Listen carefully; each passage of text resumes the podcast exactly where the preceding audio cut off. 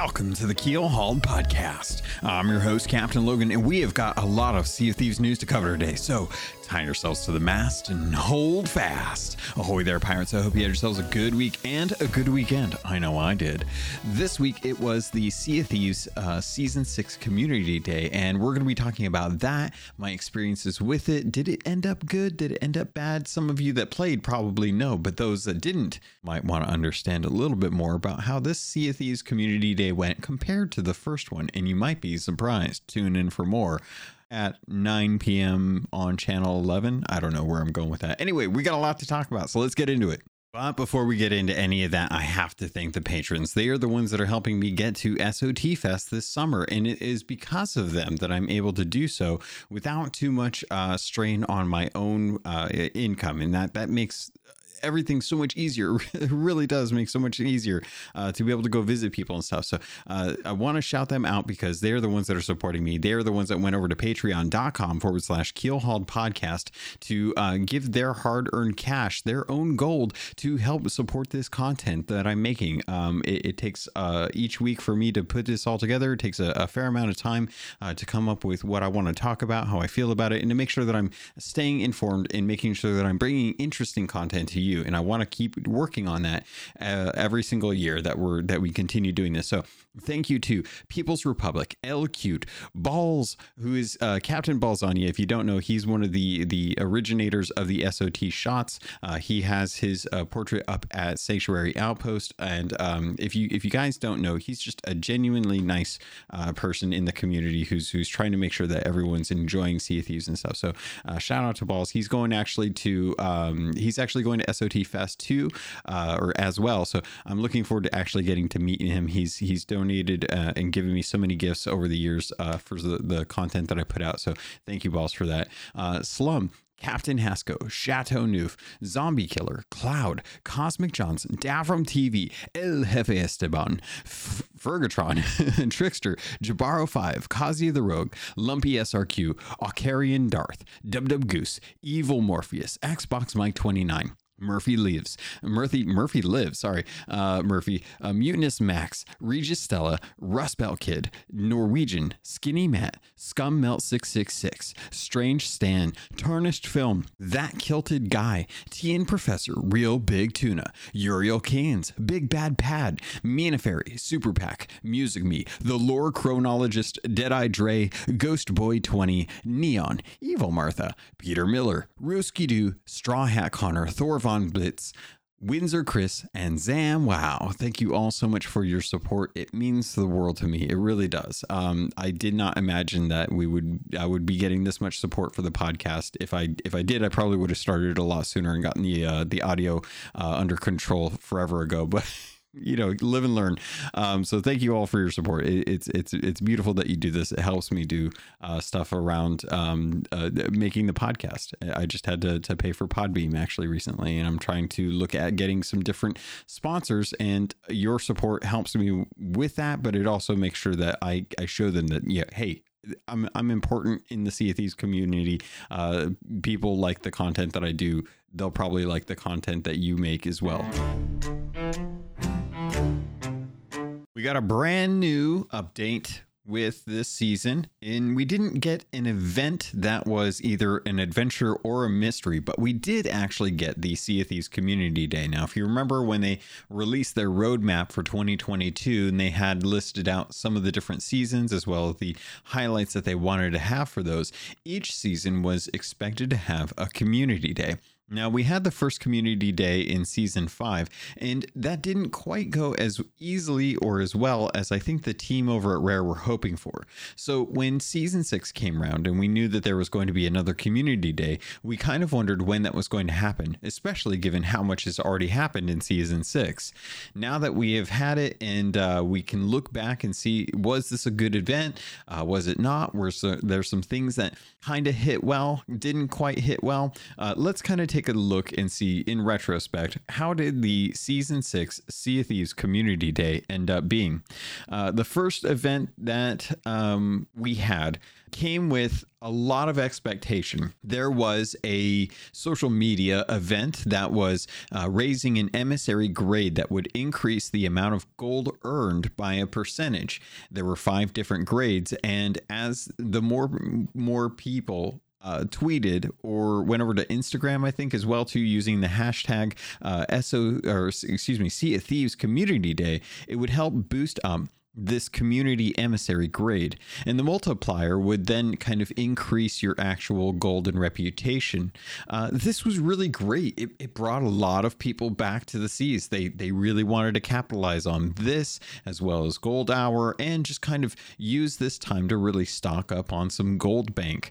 And this time with the season 6 community day, they changed things up a bit. One of the things they kind of figured out was that risking that much gold, having that much interest in the game, really did put a strain on the servers to the point where it was as much as A Pirate's Life when that came out. So when they wanted to refrain from having to have the same issues with their server troubles, and bear in mind, this Season 6 Community Day did have a couple issues, but nothing too major.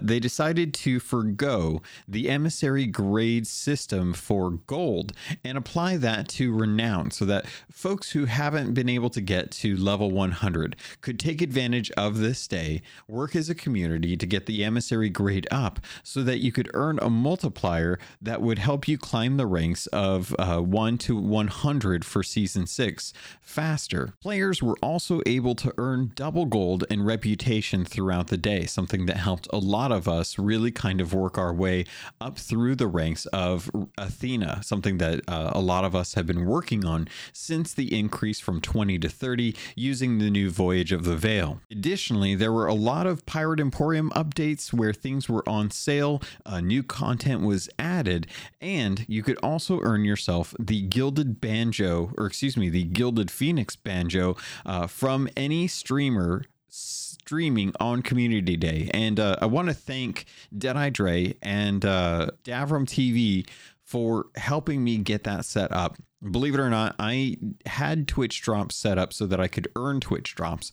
I didn't have Twitch drops set up so that I could actually participate in helping other people get their Twitch drops as well too. So once that was set up, I made sure that my accounts were linked. I had some trouble at first. I actually had to unlink them and then relink them for Twitch to be able to recognize that I had drops enabled. And then we went and we streamed for about 6 hours. We had a really good time, and I want to get into why later on, but I want to make sure that we're kind of talking about some of the things that happened with Sea of Thieves Community Day for Season 6. We also were able to pick up a lot of merchandise that was available on the SOT Fest store, or not the SOT Fest, sorry, I'm thinking ahead here. The actual SOT store here for Rare store. And if you wanted to pick up some Community Day t-shirts, those were available only for the one day. The flag in the color scheme this season was more of a yellow and green motif, and I'm not really too big a fan on that, but I did take a look at some of the stuff on the store. I was very tempted to pick up the mouse pad that actually is the Flameheart fleet of ghost ships. I still really love that one and think it's really beautiful. Hopefully everyone was able to get in there and start sailing on the 14th.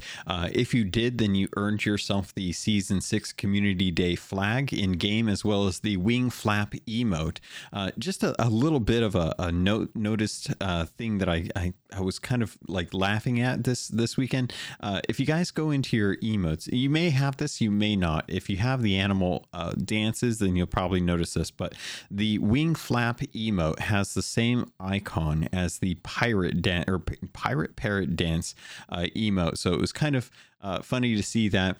If you're going in there and you're trying to look for this, you may see that you have two of the same icon. One's a parrot, one's the wing flap. So different dances, but just the same icon. So I'm sure that'll probably be something that they already know about and probably already have in a fix coming down the line.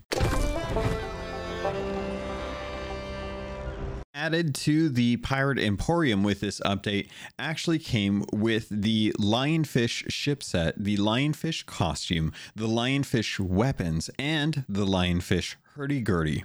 We also got some pocket pet emotes, which we all kind of get into in a bit.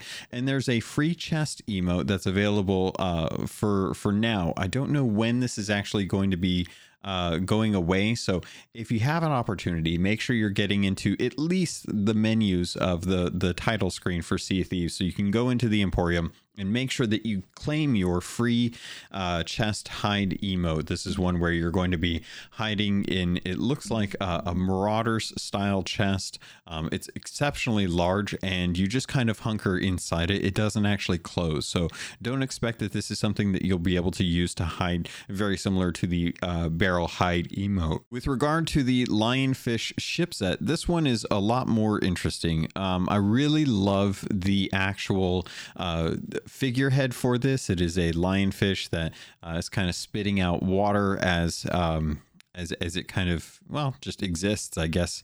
And the rest of the actual ship set is very bright, very ostentatious. I love the hull. The hull is kind of a Banjo-Kazooie colors, as far as like a red, a blue, and a very nice bright gold. Very cool looking. The helm itself is really nice. I do like that.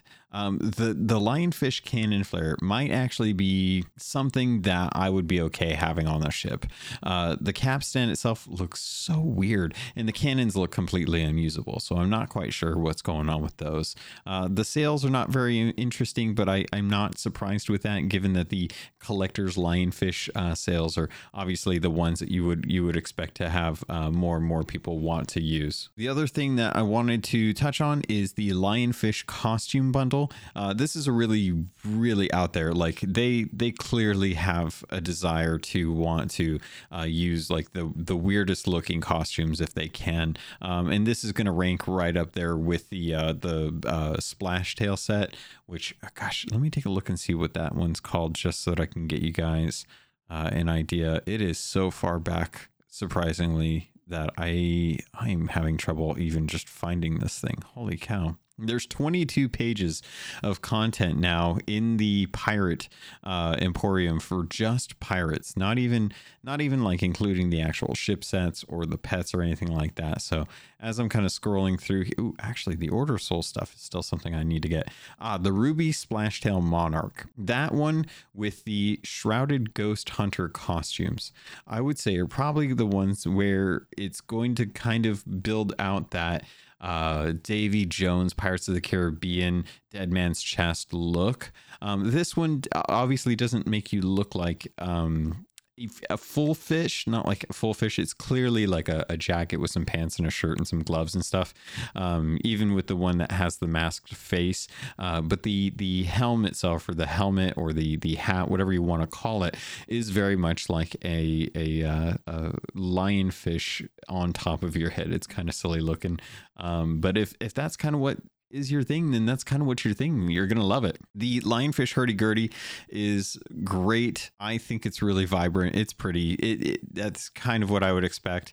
And with the lionfish weapon bundle, those ones are going to be very, very vibrant as well, too. I don't know that I would recommend using the flintlock just because it's going to be tough. I'm obviously partial to the fact that the Midnight Blunderbuss and the Obsidian set, those ones are always kind of like my favorites, but you know, when it comes to the flintlock, it's always got to have that iron oh my gosh, what's it called? The iron sight. Yeah, I don't know why I was blanking on that. So the lionfish costume bundle, along with the actual ship set, very ostentatious, very out there. I really do like the collector's figurehead. I think that would actually go well with a couple other sets. And given that it kind of spits out water out of its mouth as this giant, beautiful lionfish on the front of the ship, I could see some fun photos with that. The other thing that I wanted to bring attention to is the pocket pets emotes. This is surprising. I really like these. It kind of solves some of the problems that we have with the pets, and that's that the pets have had a lot of work, and we have the monkeys, we have the parrots, we have the cats and the dogs, and for the most part, a lot of people are still asking for different pets. And two of the ones that people have really, really wanted are the crabs and the rats. Now that we have these, they're not going to be pets in the same sense that other pets are in the game currently. These are going to be purely just emotes. So when you buy these, you have to equip them to your emote wheel. And when you do them, they have different sets of emotes that will actually kind of perform. There's four different versions of it. So you can kind of talk to the crab or the rat, or you can dance with it, or you can be afraid of it. There's a couple different ones that you can do with it. I picked these up immediately. I think they're great. We've wanted crabs as pets for a long time, and finally, ever since we ever had Shelly, the crab, show up in the first cinematic with the Hungering Deep, and then even more so with the Order of Souls person when they brought in the Cursed Cannonball, and they were kind of talking about curse sales and Forsaken Shores. Shelly has always been kind of a staple in the community, and Rare has done a lot to try and make sure that that legacy is remained. It's kind of like Conker at this point, or Banjo Kazooie. You just kind of know it, and if you're a fan of Sea of Thieves, you've probably wanted a crab pet for a while. So getting the crabs through the emotes is going to be the best way we can do it. I'll take it, because at least it's in this instance we have it as opposed to not having it. And if it was something where they can do this pretty quickly to give us the opportunity to have these pets as opposed to the amount of time it took for us to get the original pets, I'm totally fine with that. I can live with this for that instance. Outside of that, hopefully if you had an opportunity, you got a chance to go in, take a look at some of the different sales that were going on in the Emporium, and we're able to pick up some of the different things that you would want to do with that. One of the things that I really should have checked, and it's going to be hard to know because I typically pick up the Plunder Pass at the beginning of a season, is I might hold off on Season 7 for the Community Day if they decide to do another Emporium sale, and I might take a look and see if the Plunder Pass is something that is going to be continued or at a discount when that happens, because if that's the case, then I might wait to pick up the season pass when it goes on sale. And the reason being is that a majority of the stuff that comes in the Plunder Pass, that's actually the free track, not the paid track, is a majority of the content. You actually get most of the content out of the Plunder Pass from the free tier of that. And as this is something where you're going to be getting a costume and a ship set and a couple other things here and there, most of the stuff, if it doesn't really interest you, then you can usually hold off on the Plunder Pass. And the reason I say that is because with this season 6, we got the different kind of what did they call it? The orchid? No, it was the cherry blossom stuff. It was like the spring cherry blossom costumes, as well as the ship set and such. In the flower crown, or no, the flower crown was in the free one as well too. So a lot of this stuff I am starting to kind of feel like is more akin to what they did with, say, like the Lionfish ship collection and the Lionfish costume bundle. I could very easily have seen these as a Plunder Pass thing. So given that a majority of the content comes to the free tier, especially with the Pirate Legend content, I feel like I could probably hold off and wait and see what happens in Season 7 and see whether or not there's actually a sale on the Season 7 Plunder Pass. If I like the Plunder Pass cosmetics that come, I will probably pick it up as well too. But I might try and hold off and see how this goes, because I've been very good about not buying just everything that comes out in the actual Emporium. I've tried to make sure that I'm being reserved about that. I think the Pirate Crab and Pirate Rat are the most recent purchases that I had. I've been able to hold off on just about everything else that has come to the Pirate Emporium. I think the Bombardier ship set, the event, the essential version was the last one before that. And then probably the Isle Hopper Outlaw costume. I think that was the last thing that I picked up before that as well too. So I've been trying to pick up probably one or two things throughout the year with each new update, and trying to be a little more reserved about it. Like I've been waiting on the cutlass, the cutthroat cutlass stuff for a bit. I'll probably have to check and see if that goes on sale next time, because I did not pay attention this season community day. The last little bit of information that I wanted to share with you that pertains to the Pirate Emporium is the Aquatic Elegance Bundle. This is something that's available for $17 over on the Microsoft Store. Please check your local store for the conversion to your currency. And this one is one where you can generally save some money if you have Game Pass. So I usually recommend that because it brings it down to roughly about $15, I believe, when all is said and done. And this is kind of a way to save some money on some of the most interesting stuff that generally comes out on the Pirate Emporium. In this instance, I will say that this one pertains to the lionfish costume, the hurdy-gurdy, and the weapons. So if you're a fan of the lionfish costume and weapons, and you want those for your collection, or if you just want them to be able to troll other people, this is going to be the better way to actually pick up those cosmetics compared to just buying them outright, because along with this bundle, you'll also get the 550 ancient coins to spend, as well as a free bonus 25,000 gold. This is available until further notice, as long as I know, and you do need to be able to have the game to be able to pick this up, which I usually don't say, but I figured, you know, if you're listening to this and that might interest you, you might want to make sure that you have the game so that you can actually enjoy that, which I found out actually recently. I noticed the price, $40. Down from 60 when it originally came out.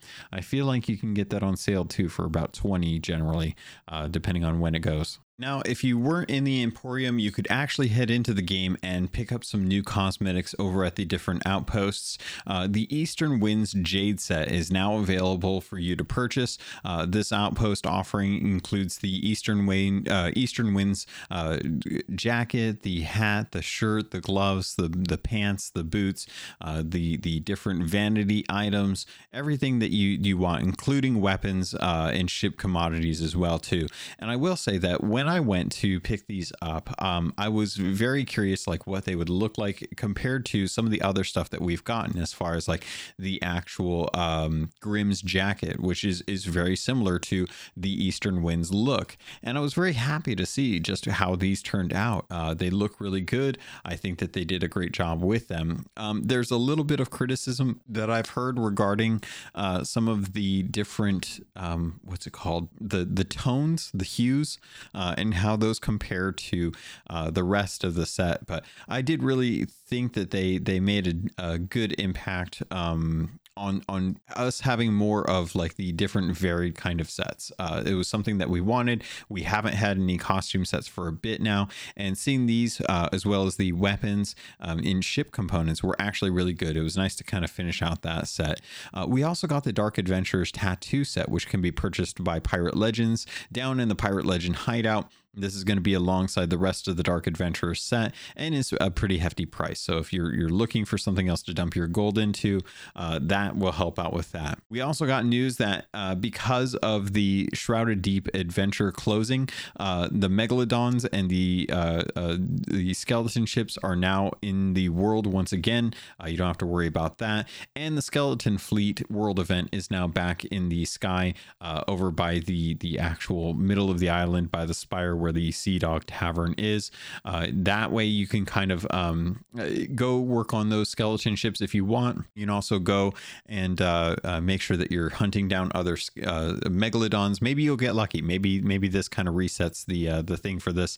I know when I went out, I saw 3 megalodons over the weekend. One was a hungering one was a crested queen, and one was a shadow maw. Still need my ancient terrors, man. I still can't ever seem to find any ancient terrors. But for the most part, I will say that a lot of the megalodons that people have been seeing are just the regular ones. There was some interesting news that came as a result of the stream that I did. that I'll get into in a bit here. But it's kind of interesting to think about like what's going to happen now as far as like the chronological time where we're at after Shrouded Deep and the actual Shrouded Ghost, like what does that mean for the game right now? So I'll get into that in a bit for sure, but I wanted to make sure that I was kind of staying on topic as far as the actual updates that came with this patch. Morrow's Peak has had some changes to it. Morrow's Peak Outpost is now going to be a dormant volcano. They've talked about how they aren't going to be in having any kind of encounters with it exploding. The timer on this was already pretty long, so it wasn't too often that you would have to worry about Morrow's Peak Outpost actually erupting, but for the time being, that's not going to be something that actually happens. We also had some changes to all of the outposts. There's been some further work with the docks. Now there are wheelbarrows that have a purple cloth folded up nicely in those, and the most of the masts that have been leaned up against the rocks and stuff has been moved.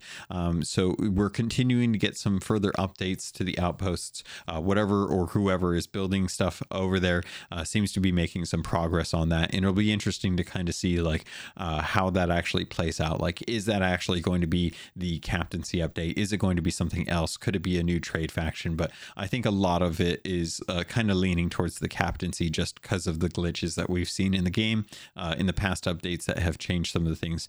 Side note, the galleon seemed to have the ship name fixed. I haven't seen the cosmetics mess up the actual ship naming.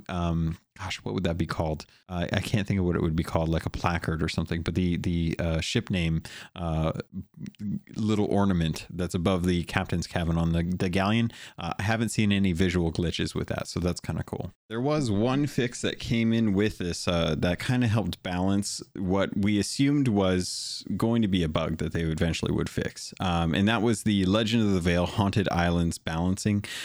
Brigantine and galleon crews will now encounter additional phantoms during the Haunted Islands part of this voyage when compared to solo and duo crews. It was really easy as a galleon, so I think that's why people were able to kind of push through that as much or a lot faster than other crews were able to. It felt like we had kind of this balancing with some of the tall tales and stuff, so I'm glad to see that they kind of changed that up. Lorena was once again offering the barrel disguise and rolling dice emotes if you missed those. When caught in an explosion radius of a firebomb while aboard a sloop, players should no longer be knocked back. When players attempt to deliver treasure to an incorrect location, the supporting tooltip now clearly displays the correct location. Players can no longer find pondies near sea forts, which is a bummer because that was really nice. It was just like a little area in there. Not that I did it, but it feels like one of those things that should be there.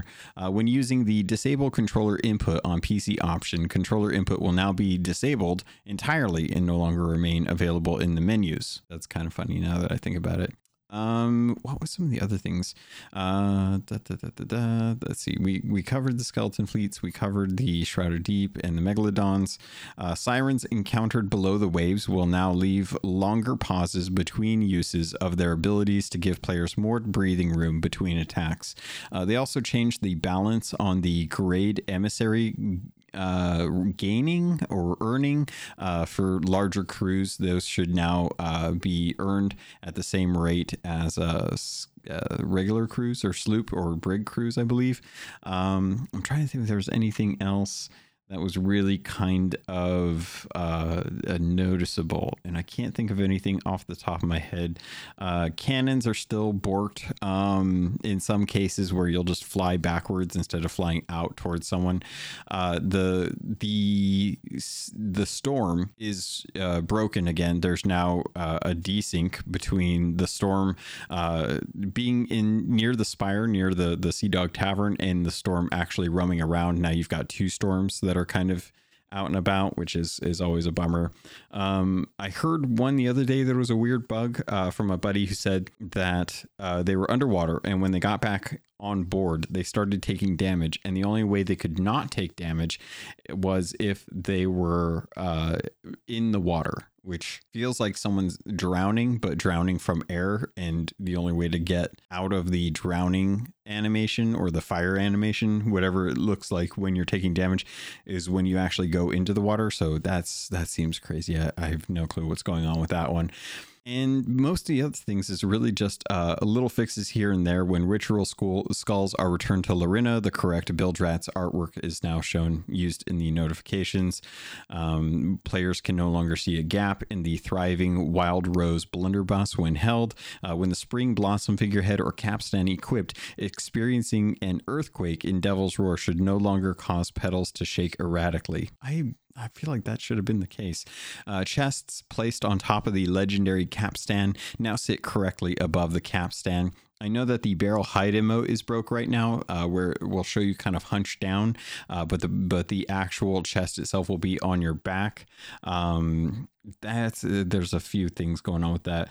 Overall, there's been a lot of reduced server performance that they're aware of, that they understand that there's been random ping spikes when playing. There's been rubber banding, and there's been just general kind of weird stuttering that's been going on. Would love to just kind of understand like what the heck is going on. We're getting these downloads and stuff for the game that are pretty significant downloads, which obviously is them pushing assets into the game. But man, like I don't know what's been going on. Like, and right now, personally, like my client has been crashing when there's too much activity going on. Like my game will just completely crash, and that's actually like the Microsoft Store installation of my PC client. Works fine on console, haven't had any problems there, but I'm tempted to switch back over to the Steam client just to see if that's more stable at this point. Ahoy there, pirates. This is the ad for this episode, and I did want to let you know, if you wanted to avoid these and just get a regular filler, you can head over to the Patreon. There's a special feed just for patrons that get the ad-free version. If you want to keep listening, though, I can't say I blame you, because this week I want to let you know about Loot Crate and getting 15% off of most crates and crate subscriptions when you use the link and code ROBOTSRADIO in the show notes. Also, you can head over to audiobooks.com, get your first 3 audiobooks for free, and that can include any 2 VIP books, or use the affiliate link for Green Man Gaming. If you're a PC gamer or you'd like to save money on games, it's one of the benefits of being a PC gamer. Head over to Green Man Gaming. You can get codes for Steam, Epic, any of the different stores that they have deals going on. They have deals going on all the time, and if you plan on buying there, please consider using our affiliate link. All of that goes straight to me through the network. Thank you all so much for everything that you do to support this podcast. It means the world to me, and I continue to try and improve the quality and content for you. With that, pirates, let's get back to the show.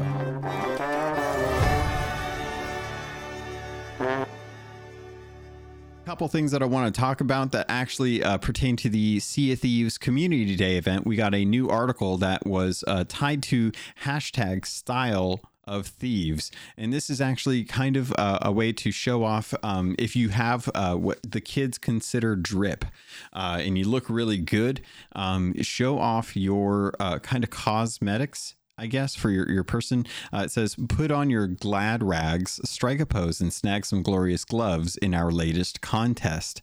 The Sea of Thieves is awash with pirates dripping in style, whether it's our own social platforms or our dedicated Discord channels. We've seen so many model marauders strutting their stuff down the wooden planks runways in the name of fashion. And we felt it was about time we shone a spotlight on the seafaring stylists among you. We know that from funny blue hats to gold emblazoned sails, you pirates love an exclusive accessory to reward your antics. So we've raided our wardrobe to offer up a bespoke addition to the ever-growing range of blue and gold offerings, the Fashionistas Finery Gloves. All you need to do to get your hands on these or in them is to enter our upcoming competition, and we've got a sneak peek at what this new contest will look like right here, so you can get your threads ready. Gear up. The fashion world works in seasons, so on the seas it shall do the same. Going forward with each new Sea of Thieves season, we will take to this very website as our social media channels to talk about the latest categories and winners. Categories in which we'll be encouraging you to dress your best, from chic to elegant to downright silly. So whether you're a capsule wardrobe corsair or your chests are overflowing with outfits, we're sure you'll find a theme to suit your style.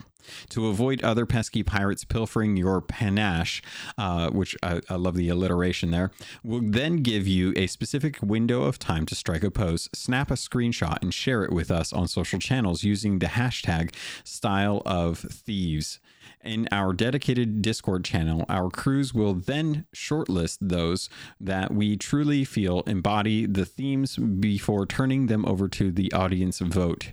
Yes, to our seafaring community more involved in the process. Shortlisted entries will go to a public vote via the Sea of Thieves Twitter account. This way, we can celebrate not just the overall winners, but those who didn't quite make the cut, while also inspiring the next wave of savvy stylists. To really let the clothing do the talking, we'll only be awarding the prize to individual pirates unless a theme specifically calls for a crew. And we want to see you flex your creative muscles, so no costumes on the catwalks. Spy the Loot is the next portion of this, and it says, a sucker for our current contest colorways. We're adding to our tangentially connected cosmetics the hashtag Be More Pirate hat of unfeasibly glorious fame, and the golden hour sales of hashtag SOT shot will with some more blue and gold for the winter scoundrel's wardrobe. Whether you've already nabbed yourself the other prizes and you can rock a co-ord, I have no clue what that even references, I'm sorry, or you're looking for the color pop statement piece, the fashionistas' finest gloves are sure to add a flash of glamour to your garb. Keep your eyes trained on our social platforms for further announcements of when our first season of Style of Thieves is set to launch, as well as the category lineup, submission window, and voting period. Until then, why not raid the equipment shops, clear some tall tales for new threads, or peruse some of the sets available to earn via the hashtag SOT gear tag. We'll see your stylish sailors on the wave soon. So to kind of touch on this, I love two things about this. One, they're making it individuals, and two, they're making it a new type of cosmetic. So that way it doesn't conflict with people who got the hats or the sails, but it gives them something unique. I don't like the look of these. I will try for these because I actually enjoy the cosmetics style. When I was doing like the what is it? I think it was the fashion week or the fashion contest with Sea of Thieves partner Freyline. When we had John McFarlane on to judge the contest. I had a lot of good fun kind of digging in and swapping out things to kind of tie into a theme and stuff like that. And that was a kind of tough. But the thing that I like about this is that, yeah, it's a unique thing. You get hashtag Style of Thieves. It's going to be a different period. It's a different cosmetic, and it's voted on by the community. So I like that, because one of the problems that I've had with the SOT shot is that with the SOT shot, you really are like beholden to the group that is with you. And there's some people that just have really good ideas, and they get an entire Discord together to be able to make these shots come to life. And while I'm glad that that's a thing that came into existence, it really does not do well for the pirates that don't have a community that still want to participate with these contests. Like, you really have to kind of think outside the box for a lot of these. And unfortunately, there's already a group of people who, for all intents and purposes, have kind of pegged what the team over at Rare look for. Not to say that they're cheating in any manner, but they definitely know what a good shot is, and they really kind of cater the SOT shots to those, which kind of leads to mimicry on the actual Twitter channels and stuff. So I like that there's going to be a short list, and that the people will actually get to vote on what they think is the best. So there's a little more of a bigger pool of people to kind of look at cosmetics and say like, okay, well, this one is the one that really, really does do well. I think Hilarious is going to do a really good job at this. I think he really does kind of have some really outside of the box thinking when he comes up with movie screenshots that he's tries to replicate with his character in the game. And I think that he does a good job with those. I've seen some other good people out there on Twitter doing this and stuff. So if you want these, just for the sake of even having them, if you don't necessarily like them, like myself, it's kind of funny because they are kind of the golden hour sales, just in a weird design. But I would like to also see some variants. Like it would have been cool if there was like different seasons had different cosmetics. So if you won during season 6, you had one color. If you had one during season 7, you got a different color hat or different gloves. I mean, if they're doing them for the community stuff, so I can imagine it would be easy enough to be able to have those assets created and put into the system for there. If not, maybe we could, I don't know, reduce some of the other weird assets that are in the game that we don't necessarily need as much anymore. So going into my experience with season 6's community day, I wanted to kind of touch on what I did. It was the one day, and I ended up sailing with Big Bad Pad, Deadeye Dre, and Davram TV. We went for about 6 hours, and I was able to set up the drops thanks to them to be able to offer the Gilded Phoenix for anyone that was watching for 20 minutes. And that was really great. It was nice to be able to have people watch the content and support me to be able to earn their wow, I just blanked on it. The banjo, the Gilded Phoenix banjo. And right off the bat, when we got into the stream, none other than Chris Alcock, who is the author of Athena's Fortune, if you don't know, and the upcoming novel Heart of Fire, jumped into chat and just kind of started chatting with us and having a good time and just enjoying the atmosphere. Eventually, I told him that he should just come onto the actual Discord server to chat with us to kind of have some fun. And he agreed. He ended up jumping on because I'd been bugging him to be on the podcast for a long time. And it was one of those things where I always have a whole bunch of lore questions, and he is one of the integral parts to writing the lore. He created the manuscripts. He's the one that submitted them to Pete Heinz and Adam Park. And Mike Chapman to look over. They were the ones that kind of signed off on the lore. And then the novels went to print. With the adventures coming up, those are going to be written in part, if not wholly, by Chris. And Chris was nice enough to kind of jump on and share some feelings and stuff. A lot of it came from teasing because we were kind of asking questions to chat, and he would respond that he was away working on the book, and he's like, I don't know what to tell you. I was writing a book. I wasn't there. So when that got to be enough, he ended up coming on, and he actually was kind enough to let me ask a bunch of questions, even some of the hard questions that I normally would know that I wouldn't get answers to where some of them I actually did. So of that 6-hour stream and the conversations that we had, I went and listened to all of it this weekend and pulled out some of the interesting questions that came with actual answers, or as best of answers as we could probably get. So Chris actually pitched both of the books to both Mike, Adam, and of course Pete, and they signed off on them. And it was kind of nice to hear that Chris didn't even have to kill any of them and reclone them to get their approval. We found out that Wind Waker is the best Zelda game, which is absolutely true, and I appreciate that.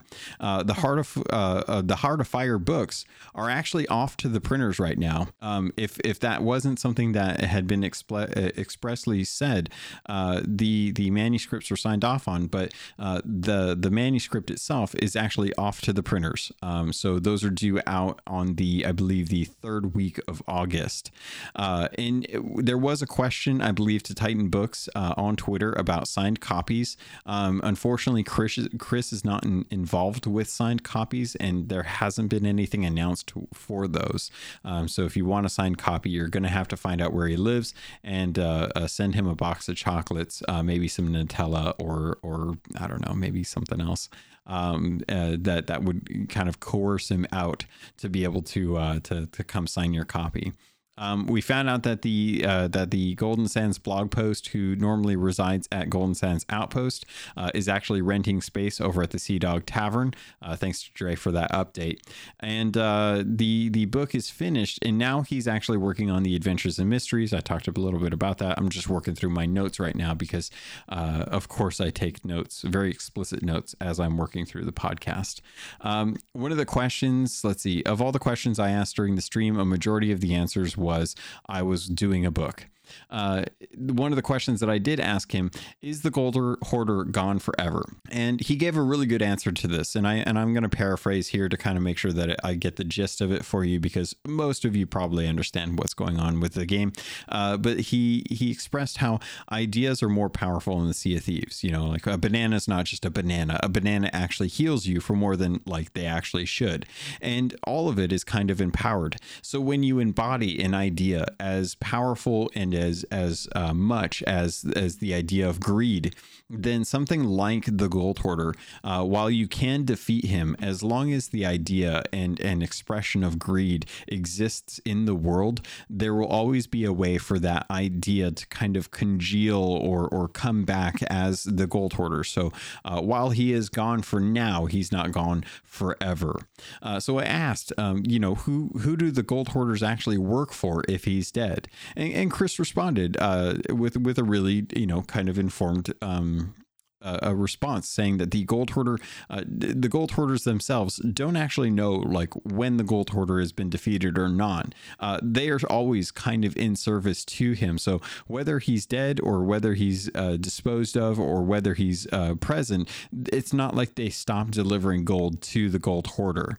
And that's just something that will continuously go on until I guess the Gold Hoarder releases them of their service. I then move on to ask, in the cinematic for Adventure 2, Wanda was seen with a crew. Are those people named the Maiden of Sorrow like I think they should be? And why were they sailing out to the seapost when the Dark Brethren Court were going to be put on hold till the end of the year, according to Mike Chapman? Unfortunately, this was one of those instances where there is no name right now for the crew that Wanda has with her. I can't remember what he pitched, and I didn't write it down, and I feel like an idiot for not doing that. But I remember he had pitched something to the name of the Dark Sisterhood, and I'm looking forward to when they actually name the crew that Wanda has, because I feel like there's a bigger story there. I am definitely bummed that Mike had talked about how they were planning to kind of put on hold the whole Dark Brethren Court thing until closer towards the end of the year, when Steve Dillon's season comes in and kind of helps kind of wrap up the story with Flameheart, if that's what they intend to do for sure, and nothing changes that. So we didn't really get an answer as to why Wanda was there. I still really don't understand, like, what was the point of her going there? She didn't rescue her sister. She seemed annoyed with what Flameheart Jr. was doing. And I guess at this point, we're just going to have to wait and see what happens in the future with those characters. So I imagine Flameheart Jr. specifically will probably continue to be in the story. But with regard to Wanda and them, there's been some interesting changes. For example, Lissetti and DeMarco are currently MIA. They're no longer at the Sea Dog Tavern. The sloop and the brig, I believe, have new shelving in their cabin. So keep an eye out for that. Everything is kind of pushing towards a couple things. One, captaincy, which I think is actually going to be a thing. I don't entirely know what it would be outside of just naming ships, but it seems like they're trying to do stuff with the actual ship, which is kind of nice. And then, of course, they've also got the eventual Flameheart story that we're working towards, which I do believe will end up being a war between Athena's Fortune and the Reaper's Hideout. I'm very curious what would actually become of that, because if they're willing to lock story in with the Voyage of the Veil, will they do the same thing with something that is just the Reaper's Bones and the Athena's Fortunes fighting? Because I can't imagine that they would take those out. So I'm very curious, like, what do they actually do in this instance? Are they actually going to make some notable changes to the game and to the story based on the outcome as a result of this? Or will it just be up to one or two, like, choice things that happen for Pirate Legends, akin to what happens to Golden Sands Outpost? Very interesting to kind of find out what that is. And we're still kind of waiting on what's going on with this first story. We also found out, thanks to Chris, that the Shrouded Ghost is actually General Scales. Dre mentioned this and he didn't deny it, and that the crazy guy at the Wild Treasure Store had been mentioning a dragon. He stated that he didn't write it. He has no idea. The first job that Chris had when he was actually writing was for Cameo. Didn't know that. Cameo, one of the few games at Rare that I have not played that was post Donkey Kong. I asked, what does Mike Chapman smell like? Chris says, success. Dre comments and thinks that Mike smells of new and interesting scents each season. And I'm trying to think if there was something else. Let's see. There is a real community flag, and it's $30 in the Rare store, but it's only single sided, which I'm very surprised about. I asked if the Servant of Flame is a puppet. This is something that I've asked, you know, as far as like being a golem that people or that powerful creatures could kind of like embody and use as far as like being able to control this puppet whenever necessary, in that it was a vessel for a soul like Flameheart Sr. That was denied. That is not the case. I asked if Bell is the warrior that helped the ancients. Something I've been kind of wondering about, like what's going on with the warrior, like who is the warrior? And Chris actually kind of broke this down in a way that I did not anticipate, and said that the warrior is kind of like a class or a title, and that the great warrior was such an amazing and revered person that they were immortalized as a constellation in their death, and that future ancients would actually pick up the mantle and including the warrior from the Sunken Kingdom. If you remember, in the Sunken Kingdom, there's that one that you get the voyage from Lorena, and you wander around, and then eventually you open up that tomb, and that tomb was the curse of the Sunken Curse, or the was it Sunken Curse? I think it was the Sunken Curse, but the one that makes you look all kind of weird and like you rolled around in some paint, and that was a warrior. It was not the warrior, and there is more than one warrior apparently. So it's kind of interesting to find out that the warriors were not always the leaders of the ancients. In fact, it wasn't like a thing that they were the highest. It was just they happened to be the best of the best. And the thing that I can kind of point to and say, like, this is kind of what I can equate it to help understand is, in Halo, there are the arbiters. The arbiters are usually chosen to during certain times to kind of pick up the mantle and lead the Covenant to victory or die as a result. And it's kind of in the instance of, I think, Halo 2, and I could be a little bit foggy on the lore here because I'm not the best person to be asking about this, but effectively it was the Arbiter's punishment that he didn't kill Master Chief, and that he was given the title of Arbiter, and then more power over what was going on. So essentially he was revered, and every arbiter that's ever been an arbiter has died, and that's kind of been like the well, if you don't succeed, then you die, and that's kind of what we want as well too. So that's kind of the role here, but in this instance, it's a little more revered. There are times when the ancients need to call upon someone to become the warrior, and then the warrior will be kind of the avatar for the ancients. So really kind of cool. I'd always been kind of confused about how all that worked, what it meant. To have him kind of break it down was really awesome. I asked if the first mystery was about Ramsay's death, and he said that the first mystery is a mystery, and that some mysteries can be of people that are not dead yet, and that he didn't want to spoil anything for me. which means that it's probably impending. I asked, when are we going back to the shores of gold? And he said that it all depends on when it works best for the story. And I'm paraphrasing on some of this. And I said, well, I would love for Stitcher Jim to be a part of that so that he's relevant again. And Dre commented that he thought Stitcher Jim would like that as well, too. There was a huge amount of Harry Potter references in our conversation. I really loved the one reference where it was Chris Alcock impersonating Dobby the house elf as a free pirate retrieving plunder for his master, because the voice he did was perfect, and I absolutely loved it. One of the biggest things that came from this stream actually pertains to a bug, and I'm ashamed of myself for mentioning this in the middle of the conversation that I had with Chris, because this really should have been when I was actually covering the patch notes for this update. But if you do one of the Voyages of the Veil, be aware that if you dig up the chest that has the Veil Stone in it and then you rebury that chest, it ruins the voyage. You can't dig it back up, open it up, take out the Veil Stone, and put it in the vat into the mask the way you normally would if you had never buried it. So word to the caution, or word to the wise, I guess. And in a cautionary tale.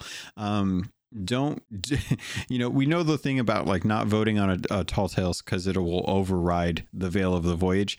Don't rebury the chest that has the Veil Stone in it, because the Veil Stone won't work and you can't sell it to anyone. You just have to dump it because it's worthless at that point. It's just an object that exists and cannot progress the quest further. Let's see, moving down the rest of the notes, talking about Captain Briggsy. I want to be able to go through the portal that we have, the portals. I want to be able to go through the portals and see memories of characters gone in the Sea of Thieves, namely Briggsy. I want to see Briggsy as Captain Briggsy from Athena's Fortune when she was in her glory days as a solo slooper, sailing around, being just an absolute beast on the sails. I want that. I asked how far along was the ice region before it was scrapped, and he stated that he wasn't in charge of that, but whoever put the ice zone in the game put it next to the Devil's Roar, and it melted before we got a chance to enjoy it. Dre commented with some really good questions about the Shrouded Ghost, which I had alluded to earlier in the episode, so here's the payoff here. Is the Shrouded Ghost still out there? The answer to that was yes, because as you know, at the end of the Shrouded Deep, we killed the Shrouded Ghost and took the Mask of the Veil out of it to be able to hold on to it so that we could control where we go to and from with the actual portals and stuff, because obviously Calypso is not going to just open up the portals for anyone for any reason. And then he asked if or they technically Dre asked if the Shrouded Ghost could still travel between worlds, and the comment was no, but there was a little bit of a joke there that was like, you know, obviously it's able to travel between multiple realms, but those realms are not the Sea of the Damned and the Sea of Thieves. Now it is the Sea of Thieves and the Sea of Sausages, which I thought was funny. This does not mean that the Shrouded Ghost will have a higher chance of spawn, though. It will exist just as it did, but I guess...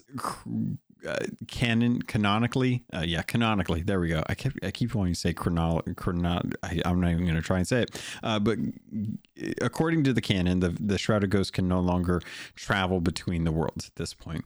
We did get some interesting news. In early August, the art for Battletoads book is going to be released.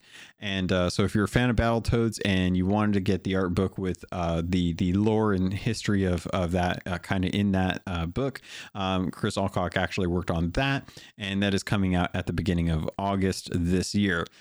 Interesting story about that was he shared that the editor for the U.S. release of the art of Battletoads was actually the same editor for the U.S. release of the Hyrule Historia books, which I actually own. They're published by Dark Horse. And they kind of try and tell the story of the Legend of Zelda franchise in some sort of sense that can actually be digested, which I still question whether or not that's actually going to be the case. There was some jokes about the game and making a Sea of Thieves 2, at which point I would have to make a Keelhauled Podcast 2 still under the boat. So thank you to Davram for listing that as the sequel to Keelhauled Podcast. I do kind of wonder if maybe, you know, starting off with a fresh engine and years of experience creating a new version of Sea of Thieves might help with some of the decisions that they've had to make throughout the development of this game, and kind of wipe the slate clean and give us a fresh start. I don't know if that's something people would be into, because it feels like everything right now is really tied into the Emporium and kind of keeping that cash cow going. So I do kind of wonder, like, you know, it, obviously, like, they're working on Everwild, but I wonder if they would ever be open to the idea of a Sea of Thieves 2 and what that could do for the game. And pretty much all of the lore is probably made up, according to Chris. Everything in the stream is probably just made up, so don't take any of it with any grain of salt, or take it with a heavy dose of salt. I don't know how that metaphor works or what it is even is. And then this was actually kind of funny. So Chris actually joked about why he was kind of mocking some of the, not mocking. He was kind of joking about how at one point the Veil Stone or the Veil Mask looked like it had 5 stones in it, and why we don't have Veil Stones or 5 Veil Stones and stuff. I think that was early artwork that was just used for the sake of getting hype out about it. I still think it's funny. I totally don't care if that thing has 5 stones. I don't need it to. Let's see. He also wrote the art of Borderlands 3, which I'm pretty sure I'd mentioned earlier. Sea of Thieves, Athena's Fortune, Sea of Thieves, Heart of Fire, and the art of the Battletoads, which is coming out at the beginning of August. The last bit of lore that I thought was really awesome that came from this stream. Adventure 4, which is not out yet, has a Silver Blade reference coming to it, and I was really excited to see that. And I asked if it was the old owner's Silverblade or the new owner's Silverblade, and he said yes, which was the correct answer. I think that is going to do it, Pirates, for this episode. Sea of Thieves community stream was a big success this time. We didn't have nearly as many issues. We had a little bit of hiccup towards the end of the afternoon where loot was coming in a little bit later. There were some Alabaster Beard errors that were coming up as a result of some people trying to log in and stuff. So overall, if this is the way it goes, I would imagine that future community days are going to be a lot smoother. The idea of boosting up renown over gold and glory is fine with me, especially if they're doing just a standard gold and glory where it's double gold, double reputation, double emissary value. I'm fine with that if it helps people get to the end of the season pass, because I tend to wonder if that is something that people still have trouble with due to the lack of time spent on the seas, which, you know, is partially a choice, partially not a choice. Some people don't have the time for you know, they're working on other things. Some people don't have the time just because they have no way to play video games and stuff. And it's always a bummer when people miss out on content tied to a season pass when there are catch-up mechanics available to them. So keep an eye out on the podcast so that you know when these kind of things are happening, so that you can jump in and make sure that you're getting all of the gold that you want. And hopefully they're taking another look. They've been very, very careful, I've noticed, when announcing stuff on the official announcements channel, which, if you don't know, the Discord for Sea of Thieves has a channel for official announcements and live events that you can follow for your Discord, where I have a couple channels in the Keelhauled Podcast Discord channel where they can actually have their posts kicked over to mine. So that way you don't necessarily have to be in that one keeping up with all of the stuff that's going on in the Sea of Thieves Podcast Discord, or the Sea of Thieves Discord, to be able to know what's going on. The Keelhauled Podcast is much smaller, much more manageable, and we don't usually ping people for that for a lot of stuff there. But the one pings that do tend to come through are the ones that are from like Sea of Thieves official stuff. So you can keep an eye on that as well. The Sherpa program's still going on as well too. It's been a little bit lighter, but they have been trying to get people set up to be able to make sure that you're able to get in for time events.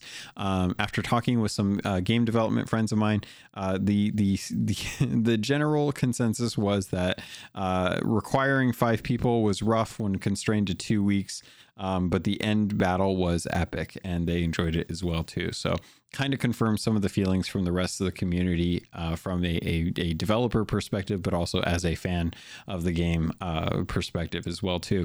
I think that is it. I can't imagine that there's anything else really, really major going on. So I'm trying to keep this short because it's late and I want to make sure that I get this episode out on time, just because there was a lot to kind of review this week as far as the stream and making sure that I pulled out some of those nuggets of lore goodie. So thank you to Big Bad Pad for setting up the opportunity to play with Deadeye Dre and Davram TV and myself. As always, it's great to do that on stream. It's even better when we have a lot of fun, and we typically do. And we try to do that every Saturday when possible. Obviously, like, people's schedules get busy and they have other priorities. So we don't always stream on Saturdays, but when we do, we usually do it around 1 p.m. Pacific Standard Time, which is 4 p.m. Eastern Standard Time and 9 p.m. British Standard Time.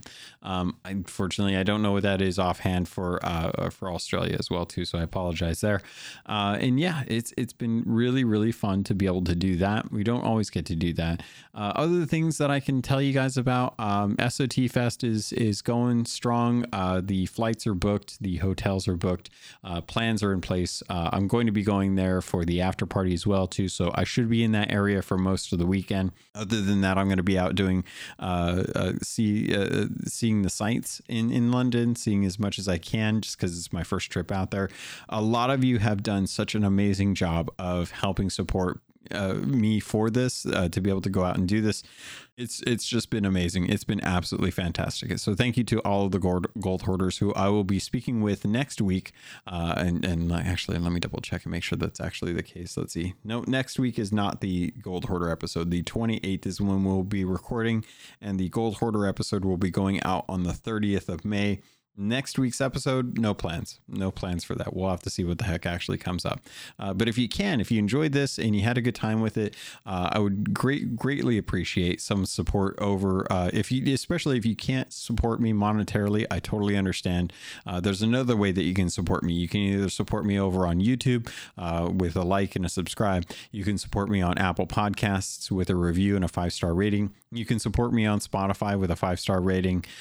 There's plenty of ways that you can kind of share the podcast and let people know what's going on. Heck, if you listen to audiobooks on Audible, you can find me on there as well too. But most people are kind of through Apple Podcasts, YouTube, and Spotify. Those are like the main ones right now. So if that's where you're listening to me, thank you so much. I see the analytics for it when I check into that stuff once in a while, and it's always positive to see folks kind of listening to the show. Even if you're not even listening to the most latest episodes, I still see all of the downloads for the older episodes too, that people are still just kind of getting to when they get the time. And I totally understand, because I am super behind on all of my podcasts, but I still try to get in there and listen to my friends and the content they make. And I appreciate that you listen to this content. So Pirates, that's going to do it for this episode of the Keelhauled Podcast. So that's going to do it for this, for me, for you. So Pirates, thank you. I love you, and I look forward to sailing with you on the Sea of Thieves.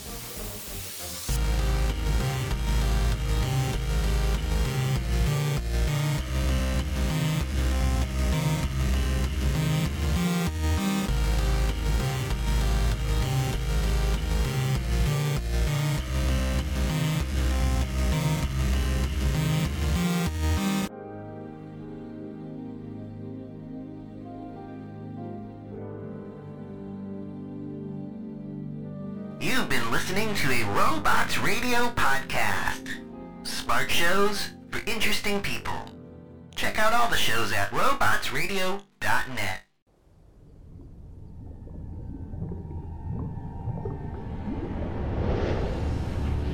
Nominated in New Jersey's Here Now Audio Fiction Festival 2020. It's BioShock, the Midnight Series.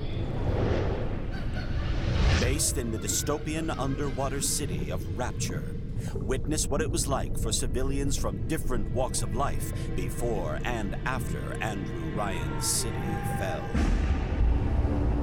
It's a tale of deception, downfall, and survival.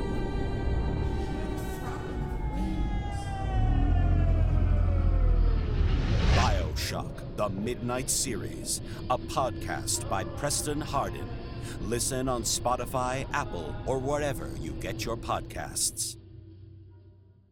Hey there, my name's Jameson, or Big Cat. And I am Brenna, or Mother Goose. And together, we are the hosts of the DL, Weekly Gaming News. Each week, we bring you the top stories from last week, as well as something you might have missed. Our goal is to start a conversation about what's going on in the world of gaming. And every week, we have a special guest join us in the chat room, where we discuss a different gamer-related topic and learn more about our guests in the 60-second download. And if that isn't enough, we also have Slim Jims. So come and hang out with us every week and join in on the conversation. Good luck and have fun, everybody. And remember, keep your goose loose.